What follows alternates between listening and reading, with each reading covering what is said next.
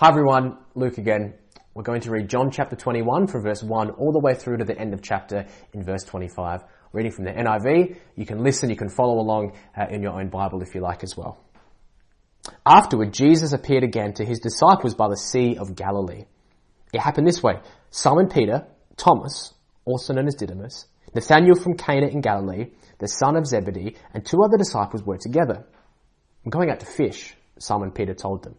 And they said, "We'll go with you." So they went out, got into the boat, but that night they caught nothing. Early in the morning, Jesus stood on the shore, but the disciples did not realize that it was Jesus. He cried out to them, "Friends, have you caught any fish?" "No," they answered. He said, "Throw your net on the right-hand side of the boat and you'll find some." And when they did, they were unable to haul in because of the large number of fish. Then the disciple whom Jesus loved said to Peter, "It's the Lord." As soon as Simon Peter heard him say, "It's the Lord," he wrapped his outer garment around him, for he'd taken it off, and jumped in the water. The other disciples followed in the boat, towing the net of fish, for they were not far from the shore, about 100 yards. When they landed, they saw a fire burning of coals, and there were fish on it and some bread. Jesus said to them, "Bring some of the fish you have just caught." So Simon Peter climbed back in the boat, dragged the net ashore. It was full of large fish, 153. But even with so many, the net was not torn. Jesus said to them, "Come and have breakfast." And none of the disciples dared ask him, "Who are you?" For they knew it was the Lord. Jesus came and took the bread and gave it to them, and did the same with the fish. This was now the third time Jesus appeared to his disciples after he was raised from the dead. And when they'd finished eating, Jesus said to Simon Peter, "Simon, son of John, do you love me more than these?" "Yes, Lord," he said, "you know that I love you." Jesus said, "Feed my lambs." Again, Jesus said, "Simon, son of John, do you love me?" He answered, "Yes, Lord, you know I love you." Jesus said, "Take care of my sheep." Jesus a third time said to him, "Simon, son of John, do you love me?" Peter was hurt because Jesus asked him the third time, "Do you love me?" He said, "Lord, you know all things. You know that I love you." Jesus said, "Feed my sheep. Very truly, I tell you, when you were younger, you dressed yourself and went where you wanted. But when you are older, you will stretch out your hands and someone else will dress you and lead you where you do not want to go." Jesus said that to indicate the kind of death by which Peter would glorify God. Then he said to him, "Follow me." Peter turned and saw the disciple whom Jesus loved was following them. This was the one who had leaned back against Jesus at the supper and had said, "Lord, who's going to betray you?" When Peter saw him, he asked, "Lord, what about him?" Jesus answered, "If I want him to remain alive until I return, what is that to you? You must follow me." Because of this, the rumor spread among the believers that this disciple would not die, but Jesus did not say he would not die. He only said, "If I want him to remain alive until I return, what is that to you?" This is the disciple who testifies to these things, who wrote them down. We know that his testimony is true. Jesus did many other things as well. If every one of them are written down, I suppose that even the whole world would not have room for all the books that would be written. Good morning, everyone. For anyone who might be visiting online today, my name is Peter Lockery, and I'm one of the ministry leaders and part of the preaching team at Trendy Church, Golden Grove. This morning we come to the end of our Easter series, which we've entitled, "This Is Not the End," working through the last few chapters of John's Gospel. Today we finish the series on chapter 21, a unique chapter in that it records the appearance of Jesus to the disciples, which is recorded nowhere else in all the other Gospels. In chapters 19 and 20, we've seen the momentous events of Easter, the death of Jesus, and then the resurrection of Jesus. What an emotional roller coaster it must have been for Jesus' followers. The abject disappointment of the person they put all their hopes in, going to his death on the cross. Only then to see the incredible euphoria of seeing Jesus alive again on Easter Sunday. It's truly hard to imagine what it must have been like for Jesus' disciples. Last week we saw how Thomas refused to believe what the other disciples had told him, that they had seen Jesus alive, until he saw for himself, and particularly the marks of crucifixion in Jesus. And Jesus accommodated himself to Thomas, and that led, of course, to Thomas's great confession of Jesus' true identity, my Lord and my God. But what now? What now after the resurrection? It was now clear that Jesus truly was the Messiah, God's Messiah and the Son of God. But he was not the Messiah that anybody had expected. Once the euphoria had died down, what would life be like? What I've called today, life with the risen Lord. Now, if you're streaming in from the online website, there is an outline to the talk in the notes section on the right-hand column. And if you have a Bible handy, it would be helpful to have it open, John 21. Chapter 21 opens with these words. Afterward, Jesus appeared again to his disciples by the Sea of Galilee, or some versions have the Sea of Tiberias. It's another name for the same group of water. We have no exact timeline about this incident, probably a week or even more after Jesus' previous appearances. Sometime, therefore, after the momentous events of Jesus' death, resurrection and appearance to the disciples had now made their way back from Jerusalem to Galilee, which, of course, was always their home base. This is only what they had actually been instructed to do, because both Matthew and Mark tell us that an angel appeared to the women at the empty tomb to tell the disciples that Jesus was going ahead of them to Galilee and that they would see him there. Of course, what they do while they're waiting for that to occur, what do? Well, they go back to what they've always done before Jesus called them, return to fishing. In verses 2 and 3, we're told that 7 disciples are there, Peter, Thomas, Nathanael, 2 sons of Zebedee, James and John, and 2 unnamed others. So at Peter's suggestion, they go fishing. They don't have a good night. They catch nothing. Times I've been fishing, I can certainly relate to that. However, the disciples were about to find out what was in store for them. What life with the risen Lord was about to be like. And as the title of this series suggests, it certainly was not the end, but really only the beginning. Not only for the disciples then, but for every disciple and follower of Jesus to the present day. In what verse 14 tells us was Jesus' third appearance to his disciples, we see here a wonderful picture of what lay ahead. Life with the risen Lord can be seen in 3 parts. First, there is an invitation, then a restoration, and then, last of all, an instruction. We'll look at each in turn. First then, the Lord's invitation.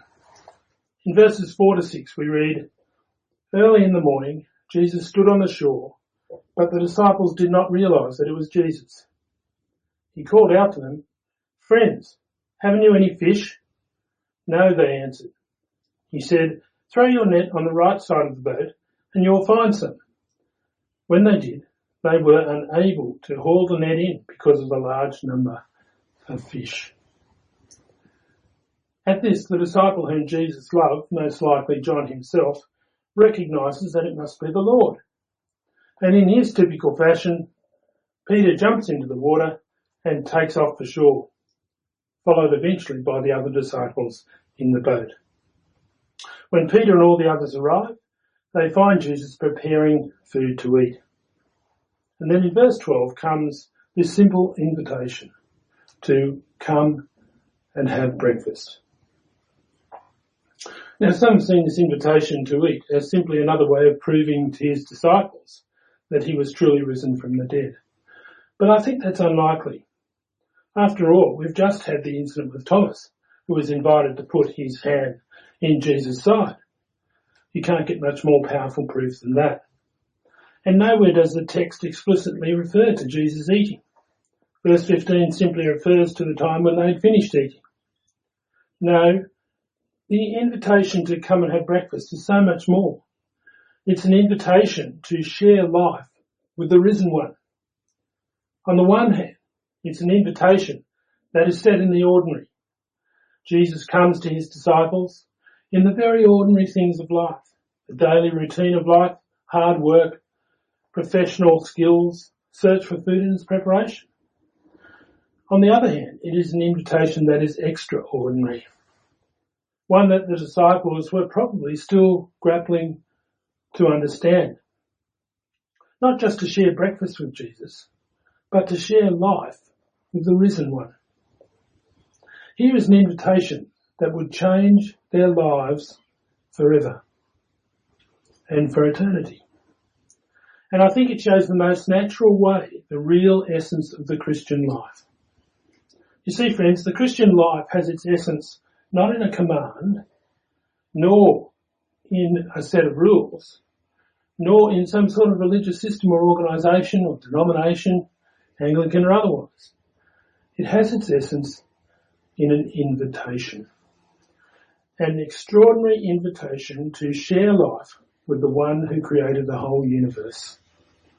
Yet the one who assumed our humanity to die and rise again, the one who now invites us, you and me, to share his majesty.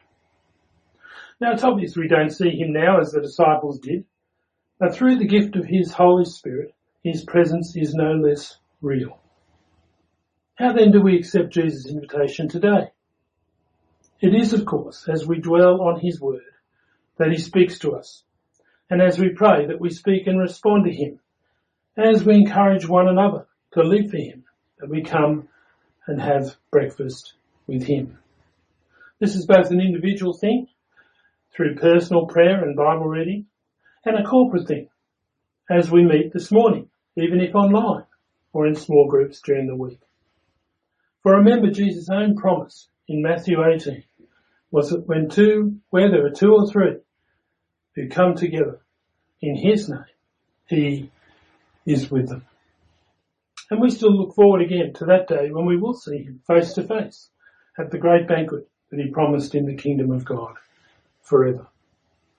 So the first thing that comes after the resurrection is an invitation to dine with Jesus, to share his risen life with him every day.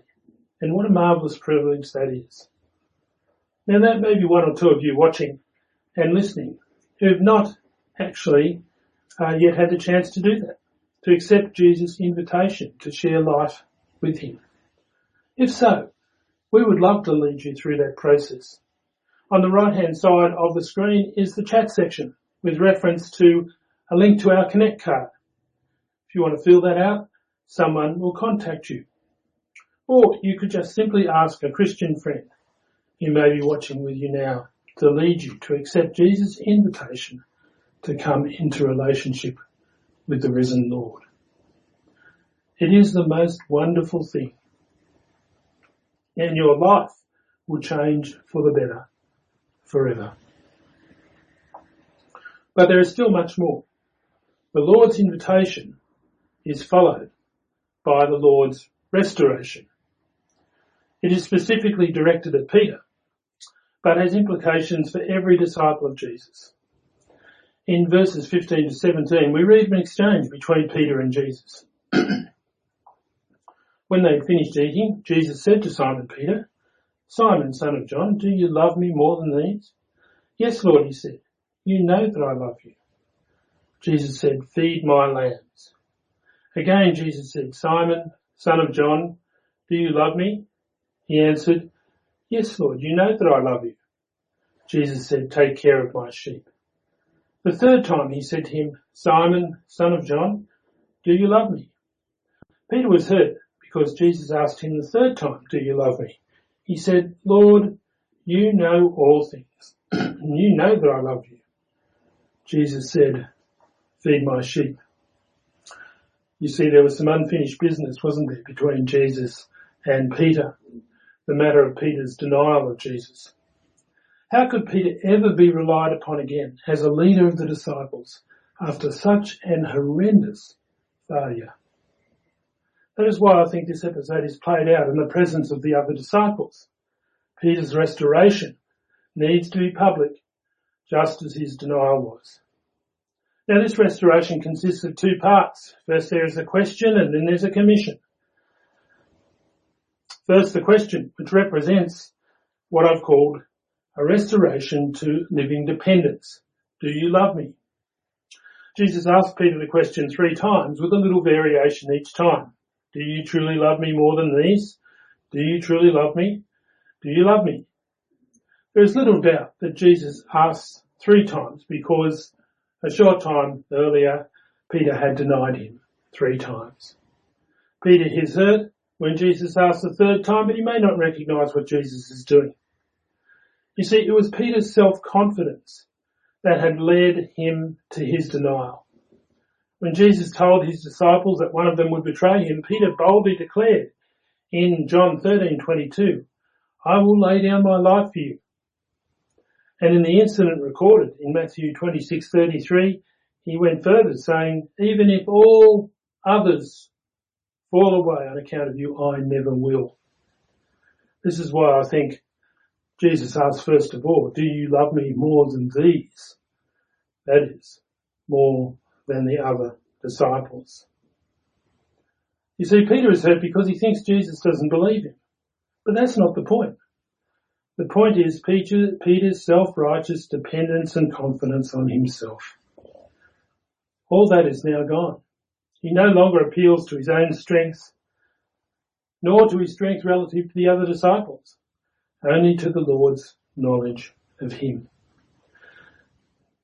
Though he may be hurt, we see that he is totally dependent on the Lord's forgiveness, knowledge, and acceptance of him and his sinful human weakness. And friends, if Peter needed restoration away from self-reliance to loving dependence, then so do we.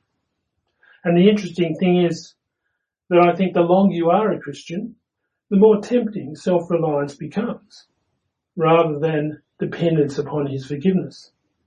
I think that's one of the reasons why Jesus taught us to pray the Lord's Prayer. Forgive us our sins. Lead us not into temptation. We pray the Lord's Prayer not because we're not fully forgiven when we come to know the Lord, but because it expresses our dependence upon him, upon his cross for forgiveness, upon his resurrection, ascension, and gift of the Holy Spirit, which is, of course, to come at Pentecost. That great old hymn, Rock of Ages, puts it well. Nothing in my hand I bring, simply to the cross I cling. The first part, you see, of restoration is the realisation of dependence. But this is only the beginning. Jesus did have a plan for Peter. Once Peter understood his dependence, then he could be restored to the really important thing, restored to future service, feed my sheep. The question is followed by the commission, again three times with some variation. Feed my lambs, take care of my sheep, and feed my sheep. You see, Jesus' real agenda is to reinstate Peter to future service, to be an apostle and pastor to Jesus' sheep. That Peter understood and fulfilled this task is best seen and attested later in Peter's own letter. In 1 Peter 5, in the first 5 verses there, he addresses his fellow leaders as fellow shepherds who care for God's flock, urging them to be good examples so that they will receive the reward of the chief shepherd when he appears. And it's no different for any disciple of Jesus, then or now. The Apostle Paul makes that clear for us in the well-known passage from Ephesians 2, 8-10. For it is by grace you have been saved through faith, and this is not from yourselves. It's a gift of God, not by works, so that no one can boast. For we are God's handiwork, created in Christ Jesus to do good works, which God prepared in advance for us to do. Saved by grace through faith, but for good works. So often I've heard people refer to verses 8 and 9 only, grace and faith, but leave out the good works of verse 10. The very purpose of grace and faith is that we may be restored to a life of service of good works. The Lord's restoration consists in the realisation of our dependence upon Him that we might serve Him. An ongoing part of everyday life of living with a risen Lord, despite our weakness. But because of our weakness and our sinfulness, we need His restoration. And then thirdly and finally, to complete the picture of life with the risen Lord, we have the Lord's instruction. Verses 18 and 19. Very truly I tell you, when you were younger and dressed yourself and went where you wanted, but when you are old, you will stretch out your hands and someone else will dress you and lead you where you do not want to go. Jesus said this to indicate the kind of death by which Peter would glorify God. Then He said to him, "Follow me." Jesus makes it clear to Peter that his full commission, his commission to fulfill, feed my sheep, will be costly. It will in fact cost his life. On the basis of these words, the early church has it that Peter was crucified like the Lord, but upside down during Nero's persecution. Jesus had already warned them, no servant is greater than his master. If they persecuted me, they'll persecute you. He said those words in John 15 verse 20. Just as true today as it was then, especially in many societies not as free as our own. Regardless, you see, of the details for each individual, the basic instruction is always the same. Follow me. You might remember when Jesus first called his disciples, he said exactly the same words. Follow me. There's no change.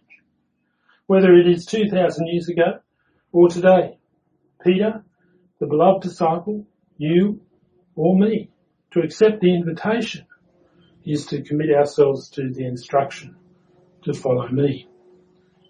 But what does that mean in 2020 for us? Well, obviously it can't mean do exactly what Jesus did, because his death and resurrection is unrepeatable.